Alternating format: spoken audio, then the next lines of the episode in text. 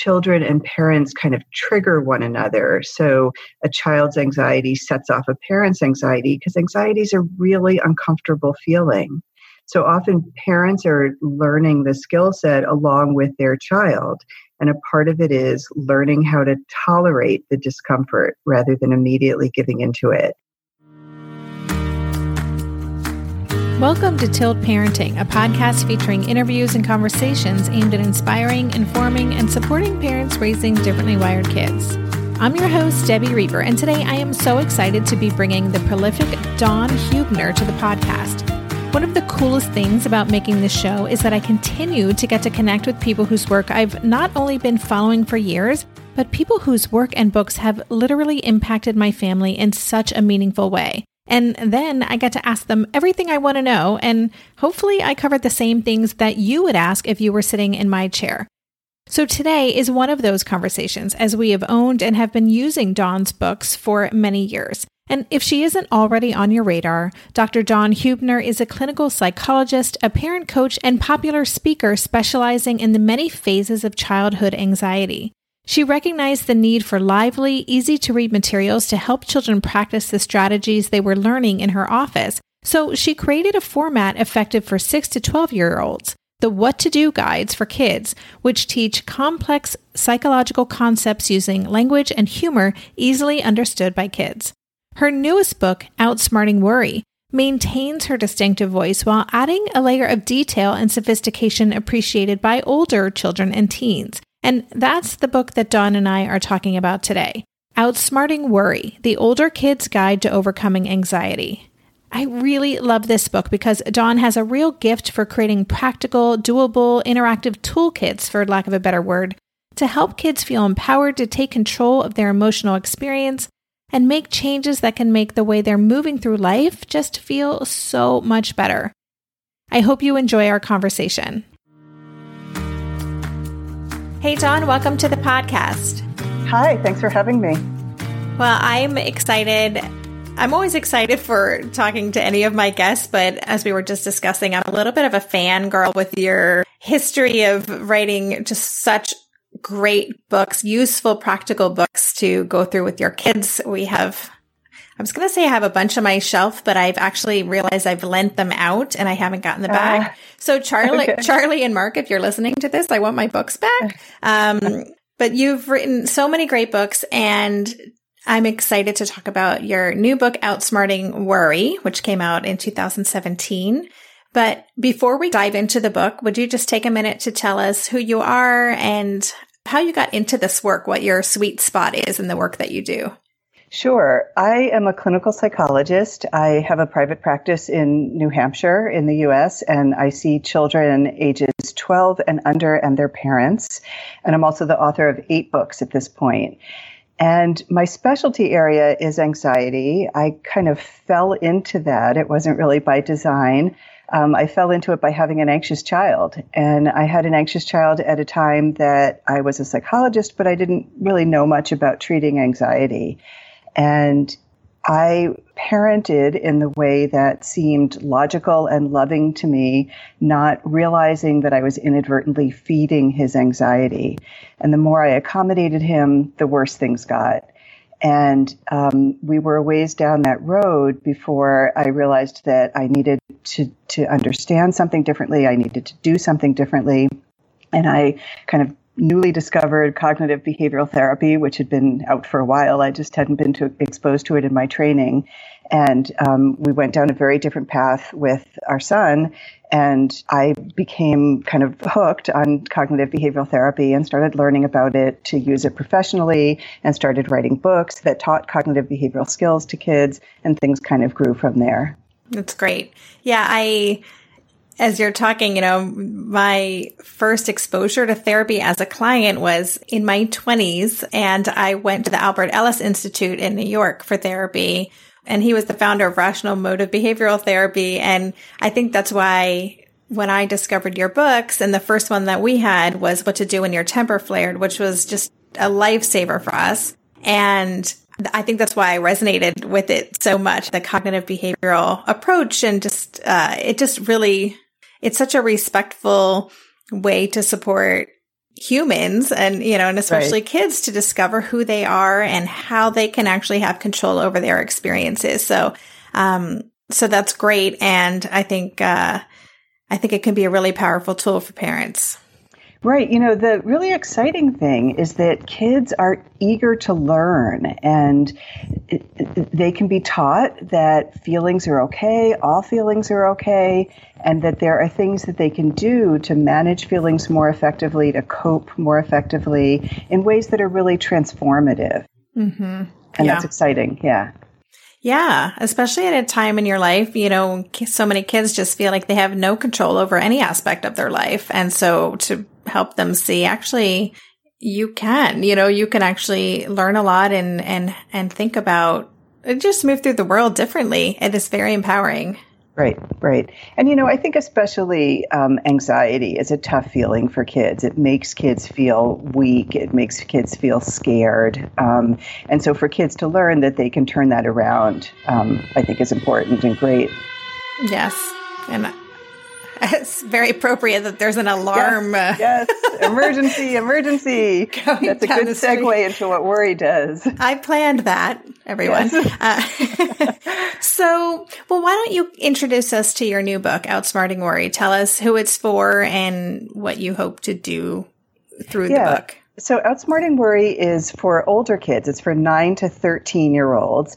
And um, it's written in a way that children can read it and understand it independently, but it really will be most effective if a child is doing it with a support person, if a parent or uh, a counselor or, or supportive adult is, is reading it along with a child. And it teaches children about the mechanics of anxiety, why anxiety happens, why we feel the way that we do in our bodies, why we feel the way we do in our brains, and then really importantly, how we can begin to push back against it, how we can begin to challenge anxiety and take control in a different way. And it turns out that the more we challenge our worry, the smaller the worry becomes. So the book is teaching kids a very specific skill set that they can use to challenge their anxiety. Right, right. Yeah, I really like the way that you you do spend time in the beginning of the book really just explaining, you know, what what is happening in your brain, why this is happening. And and I do think that, especially at that age, kids are so interested in brain science. Well, at least my child is. I know many right. kids are, you know, they're curious about this stuff. Uh-huh. And so I think that's a great way to get them engaged in it. Um, I actually just wanted to even ask you to take a step back. Is there a difference between anxiety and worry? You know, do you consider them to be one and the same? Yeah, I use the words interchangeably. So uh, there's there's a technical difference between worry and fear, or anxiety and fear. Fear is typically about something that's actually happening, and worry or anxiety is about something that you anticipate happening, something that might happen. But for the purposes of my books, I use anxiety and worry in the same way. Okay. Yeah, I just wanted to to be clear on that. Um, so before we talk more about the practical strategies, because I really do want to spend time going through some of the ways that you explain to kids what they can do, you know, in their lives and how they can reframe their experience with worry, and then also what parents can do to support them. But let's just, again, to take a step back, what is normal when it comes to worry? Like, how do we know if if our child is anxious or if this is just typical behavior that's going on? What are some signs that let us know, oh, this, we need to be paying attention to this? Yeah, so worry is is really a perfectly normal phenomena. It's the sign of an active, creative brain that's taking in experiences and trying to make sense of them. So it absolutely is not our goal to do away with all worry. What becomes problematic is when kids worry about something, so they begin to think about something that might go wrong or might be problematic or dangerous in some way, and they immediately assume that that's accurate, like that this, just because they're thinking about something or anticipating something, it is an actual danger. We'll be right back after this quick break. This year, I've been working on becoming more attuned to my body, and so I'm starting to really recognize how periodic spikes in anxiety or disruptions to my routines can seriously throw my whole system off. And as I've been traveling a ton this past month, which is both disruptive and somewhat stressful, I'm especially glad that I have the extra support of Symbiotic Plus, a three in one supplement from Ritual with clinically studied prebiotics, probiotics, and a postbiotic to support a balanced gut microbiome. Symbiotic Plus provides fuel to the cells that make up the gut lining to support a healthy gut barrier. And it comes in this very cool minty delayed release capsule, which was specifically designed to help survive the harsh conditions of the upper G I tract for delivery to the colon. The bonus is that the capsules don't need to be refrigerated, so I can easily bring them with me in my carry-on. On a personal level, I love that Ritual is committed to sustainability. They're a female-founded B Corp, meaning they are holding themselves accountable long-term to not only think about their company's financial health, but also the health of people and our planet. There's no more shame in your gut game. Symbiotic Plus and Ritual are here to celebrate, not hide your insides. Get twenty-five percent off your first month for a limited time at ritual.com slash tilt. Start Ritual or add Symbiotic Plus to your subscription today. That's ritual.com slash tilt for twenty-five percent off. Hey there, it's Debbie. I love making this show and sharing conversations about how to support our awesome neurodivergent kids. I've seen how even one little insight from an interview can spark a big shift in daily life. But I know that raising complex kids can be messy and lonely. And just when we think we figured it out, something comes up that boots us right back to feeling overwhelmed and stuck. That's why I've poured everything into creating a way for parents like us navigating complex parenting journeys to join together and chart a path that feels positive, hopeful, and doable. It's the brand new Differently Wired Club experience. In the club, you'll get personal support from me and other seasoned parent coaches, six live calls every month where you can connect and get your personal questions answered, the opportunity to learn directly from authors and experts like I have on this show, monthly themes for getting specific and tactical, an exclusive private podcast feed, and the best, most generous community of parents. Seriously, these folks show up for themselves and each other, and that right there is really everything, because it's a daily reminder that we're not alone. Our kids aren't broken, and we have totally got this. The recently rebooted Differently Wired Club is on a brand new platform with its very own iOS and Android app. It is such a great space. However you learn, whatever your style, no matter the ages, genders, and neurodivergent profile of your children, the Differently Wired Club can help you cultivate the positive shifts you're hoping for. Join us today by going to tiltparenting.com slash club. That's tiltparenting.com slash club. I hope to see you on the inside. And then they start acting based on that assumption. That's where the problem comes in. So it's not as if kids who have trouble with anxiety necessarily have more anxious thoughts. It's more that they believe them and they act on them. And that's the part that's problematic. Hmm. Right, because some level of fear or concern is appropriate in certain situations, right? Correct. Correct. Okay. So as a parent, would we recognize it that our child seems to be perseverating on certain ideas or maybe responding in a way that just seems inappropriate to the circumstance? Yeah. So what parents will notice is that um, kids are really repetitive in their concerns. Anxious kids often do lots of reassurance seeking or avoidance, um, and typically have trouble doing things that come more easily to other children. They have trouble doing those things because they're nervous about them, although sometimes they'll say, that's boring, or I just don't like such and such, rather than directly linking it to feeling afraid. So how do we know that, you know, some of them might be really good at deflecting and coming up with other reasons? Are there other I don't know, signs that we would be like, hmm, I think there's something else going on here? Yeah, you know, most typically it's um, if a child uh, suddenly dislikes something that they used to like, you know, they used to be okay going to an activity and then they're not okay anymore, or they start asking lots and lots of questions, or they develop stomach aches or other physical symptoms before they need to do something. I think parents are often very much aware that their kids are feeling anxious, even when the child isn't necessarily aware. Right, right. Yeah, I think for some of us, this was the case for me two years ago. It may take us a while. And then when we realize it, we're like, oh, all the signs were there. And I just was thinking it was something else or trying to downplay it. And then there can be guilt associated with that realization. Right. But it's common. I mean, yes, parents often feel bad after the fact, but it's really understandable. You know, we want to take what our kids are saying as if it is fully accurate and true, and we want to support our children. So it's understandable to kind of walk for a ways down a worry road with a child before you realize that's what you're doing. Right. And that leads to something that's really important that I, I touched on when I was talking about my own situation with my son, and that is that the kinds of things that we're inclined to do as loving and supportive parents. So things like reassuring or allowing our children to step out of uncomfortable situations. Those turn out to be the things that strengthen anxiety, that mm. feed anxiety. Um, why, and so, why is that? Well, because they bring so much relief. So let's say, um, let's say you have a concern about germs. And so you start becoming very careful about washing your hands and about touching things and about making sure that everybody else touches their hands. And so um, you begin policing the rest of your family about hand washing.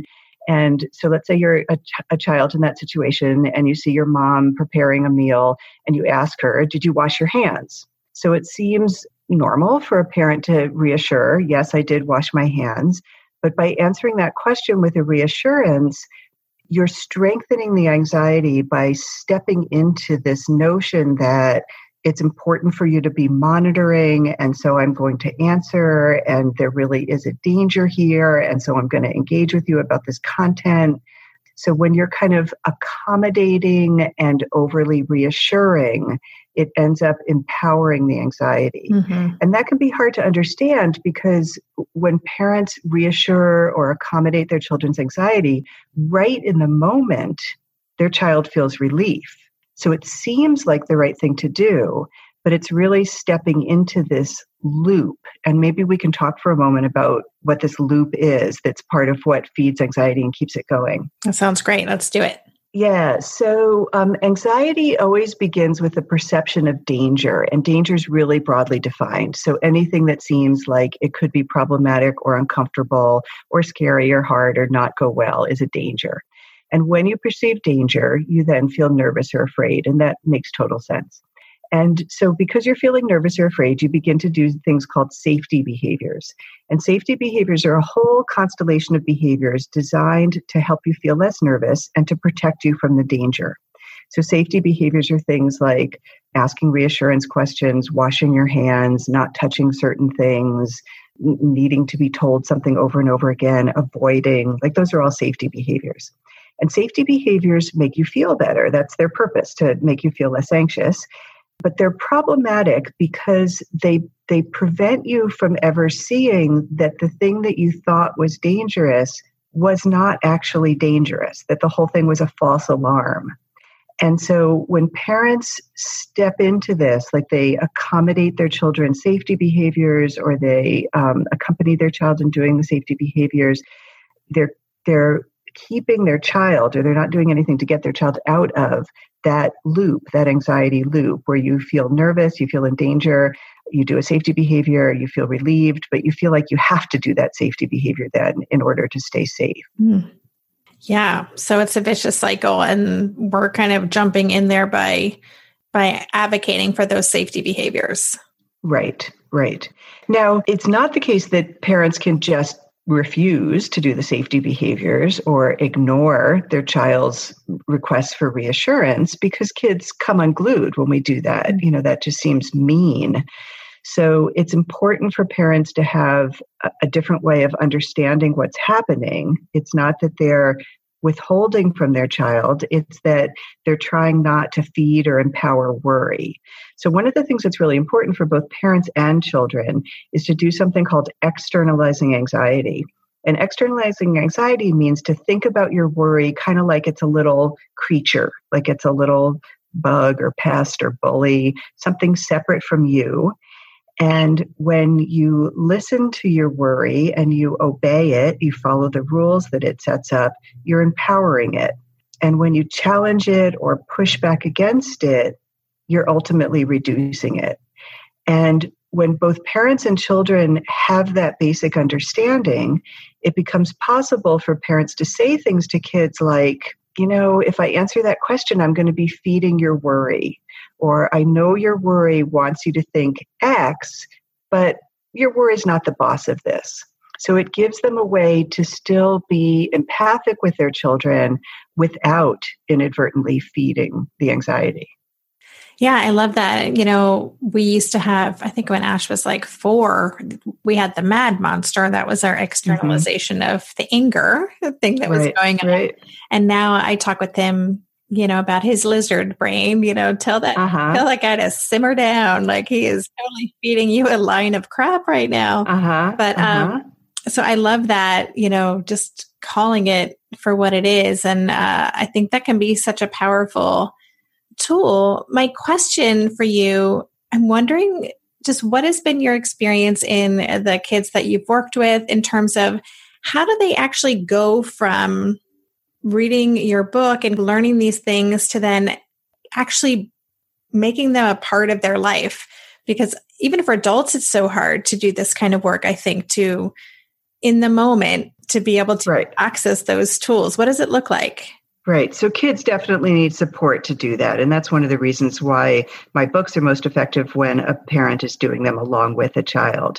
So kids get some benefit from intellectually understanding the kinds of things that we're talking about, but they get substantially more benefit from actually implementing them.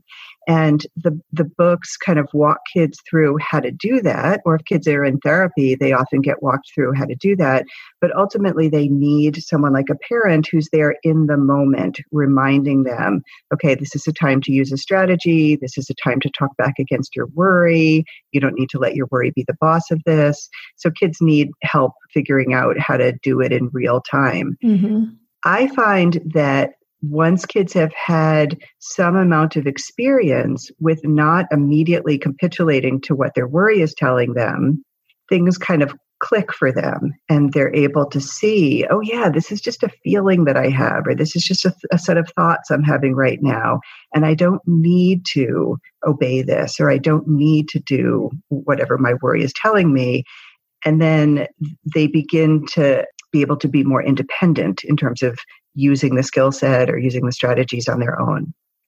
We'll be right back after this quick break. When it comes to raising kids, there's so much to consider. Things like, what do we feed them? When do we feed them? How do they sleep? What does it look like to raise kind kids? How does their nervous system work? How do I keep myself calm? What are my triggers? There's so much that comes into play, and we are distilling all of that information for you at Voices of Your Village podcast, where we bring experts in the field of early childhood and education and psychology and across the board so that you don't have to comb the internet for information. You get to show up and hang out and have shame-free, judgment-free conversations and insights into what it looks like to raise kind, empathetic, emotionally intelligent humans. I'm Alyssa Blask Campbell. I have a master's degree in early childhood education. I'm a mom of two, and I am walking this journey right alongside you doing this work. Come hang out with me at Voices of Your Village, and we can dive into real conversations with actionable tips.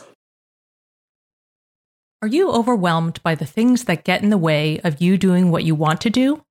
Are you looking for ways to simplify life to better align with your values? Do you want to create space in your schedule so you have room for more of the good stuff? Play, joy, relationships, gratitude, and more? If you answered yes to any of these questions, I invite you to check out Edit Your Life, a podcast to help you edit the unnecessary from your life so you have more room to enjoy the awesome.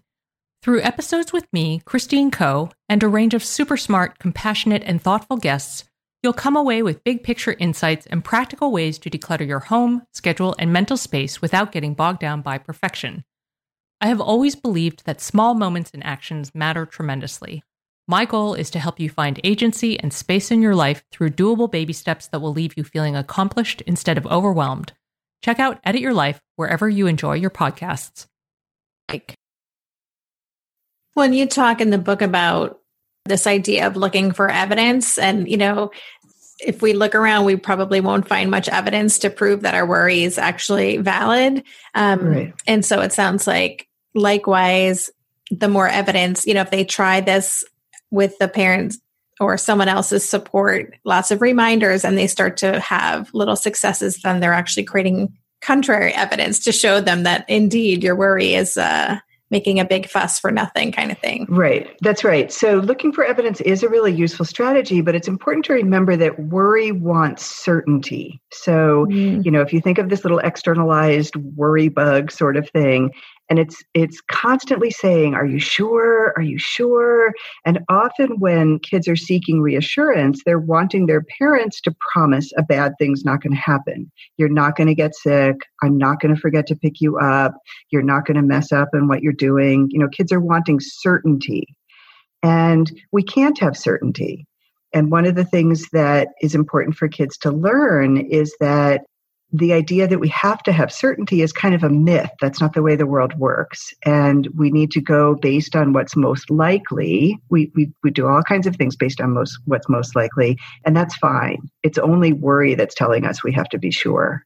Yeah. I, you know, so I'm listening to all of this. I'm like, this is so great for our kids. And it's also so great for all of us listening to this as adults. So I imagine, you know, is part of your work also helping parents kind of get in touch with their own worry, because I mean, all parents worry about their kids.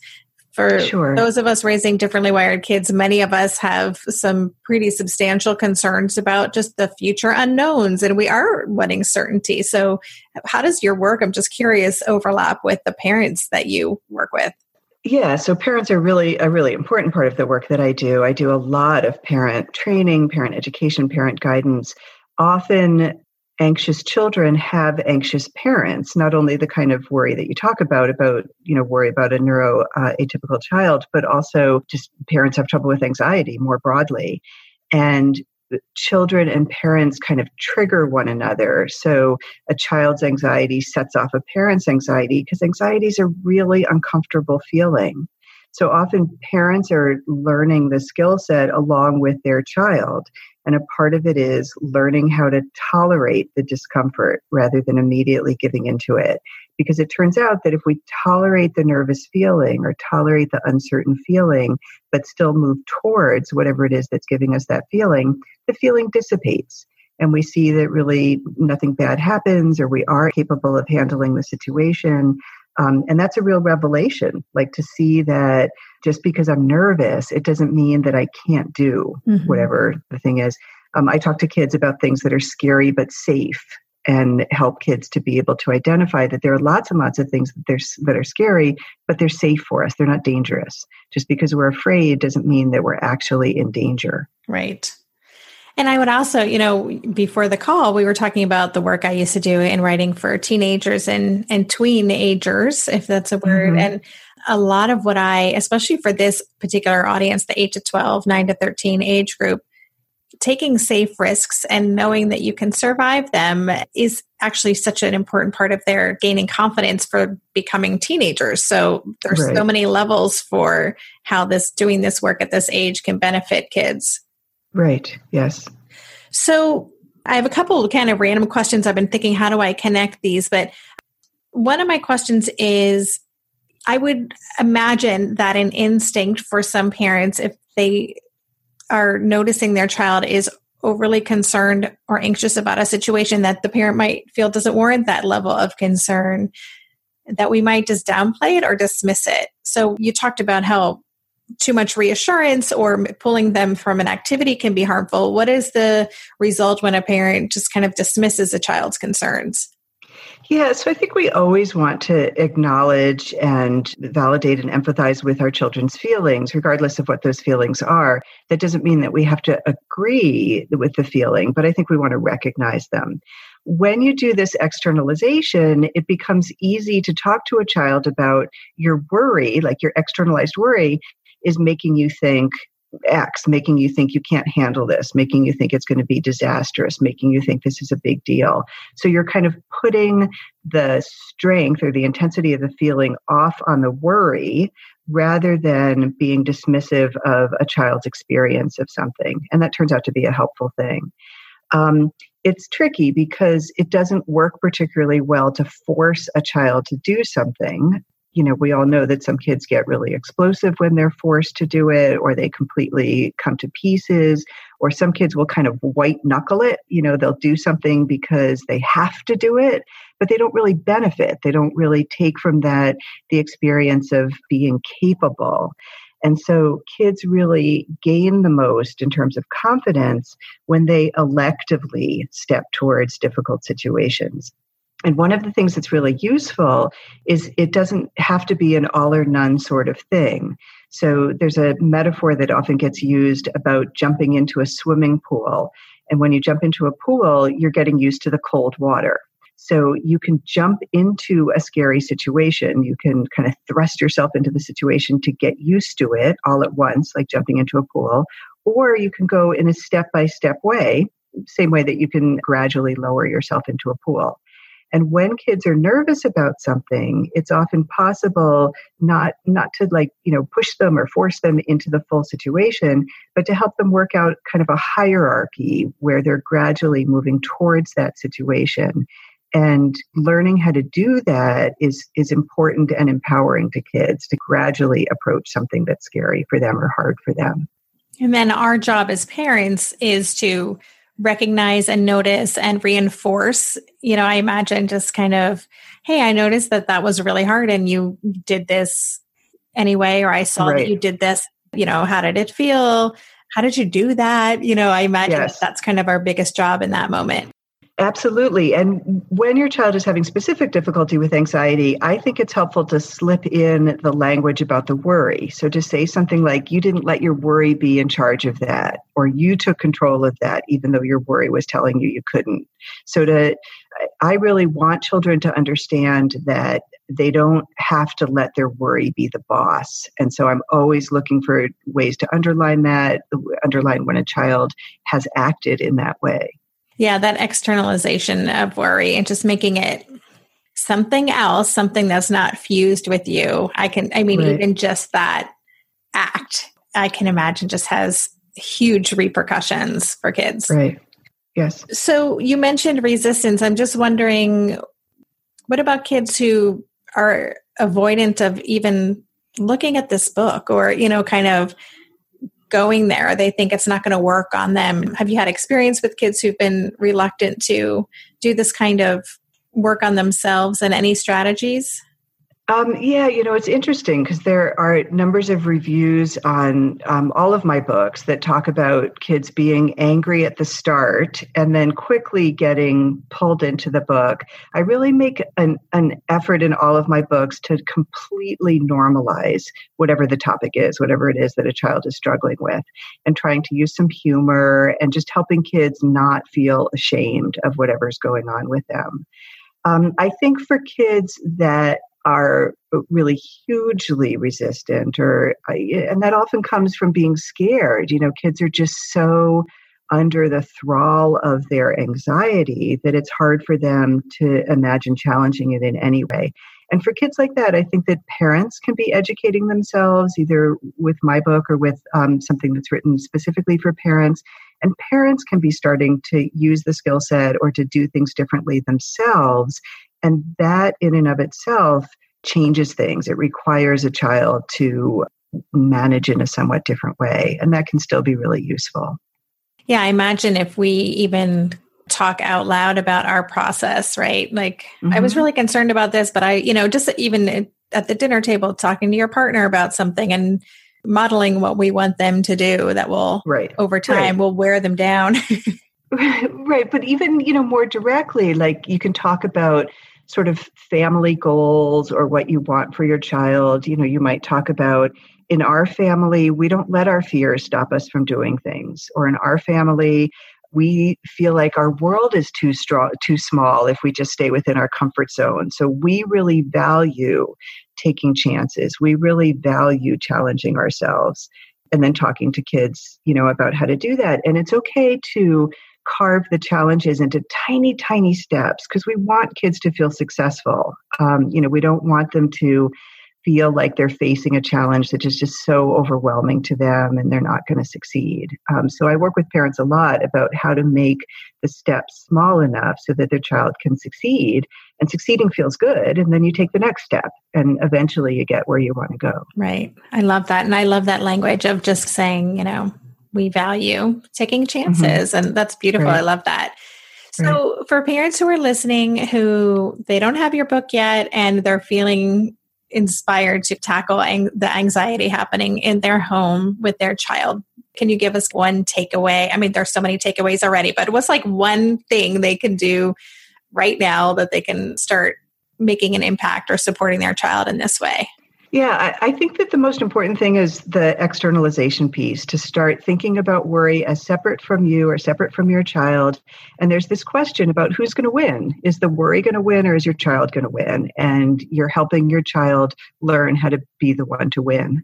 That's excellent. Well, thank you. This has been um, super insightful and just a pleasure to chat with you about all this. The book really is, it's just really beautifully written, and all of your material, it's so accessible for kids, and you just break things down and talk about them using normal language, but not in a condescending way. It's just really, you have a really nice balance, and it's very accessible for kids. So well done. Thank you. And for uh, listeners who want to connect with you and, and find out more about your work and your books, where can they reach you online? Uh, I have a website, dawn huebner p h d dot com, and um, there's information about my work, and there are articles for parents, kind of self-help tips for parents, brief tips, um, descriptions of my books, and things of that sort. Perfect. And listeners, I'll leave links to to Dawn's website and to all of her books, because you should check them all out. She's got a great collection. Um, I'll leave those on the show notes page. So uh, Dawn, thank you so much again. It was a pleasure to connect with you and to share your work with the Tilt audience, and uh, hope to have you back sometime. Thank you so much for having me. You've been listening to the Tilt Parenting Podcast. To go deeper into this episode, visit the extensive show notes page. For every episode, there's a dedicated page on my website with links to all the resources mentioned, a full transcript, and a podcast player with key takeaways marked so you can easily go back and re-listen to the sections you're most interested in. Just go to tiltparenting.com slash podcast and select this episode. The Tilt Parenting Podcast is hosted by me, Debbie Reber, author of the book Differently Wired and the founder of Tilt Parenting. This episode was edited by Andrea Curtis Amasquita, and show notes were put together by myself, Andrea, and Lindsay McFadden.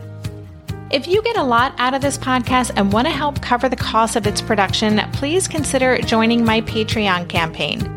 On Patreon, you can sign up to make a small monthly contribution, as little as two dollars a month, and it's super easy to sign up. Just go to patreon.com slash tiltparenting to learn more, or click on the Patreon link on any show notes page. To follow Tilt Parenting on social media, go to at Tilt Parenting on Instagram and Twitter and on Facebook.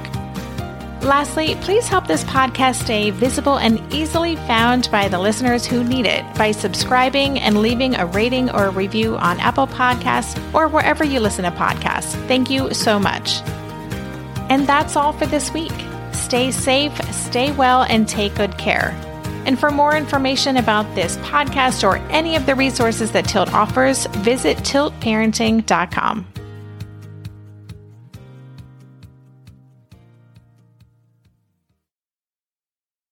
Well, hey there, busy mama. Are you looking for ways to make your life easier, your home less chaotic, and at the same time, add more joy to your life? My name is Deanna Yates, and I'm the host of Wanna Be Clutter Free, a podcast all about letting go of the stuff we don't need in our lives so that we can focus on what truly matters. Don't worry, I'm not going to tell you to throw it all away or make you feel guilty about keeping something you love, no matter how many other people don't quite understand it. But I will give you practical and, more importantly, actionable advice so that you can make progress right away. And you won't just hear it from me. There are amazing guests, too. It's like having your bestie in your pocket, telling you it's okay to let go of the things that are not serving you and your family in a totally non-judgmental way. So join me over on the podcast where we can work on progress over perfection for those of us that want to be clutter-free.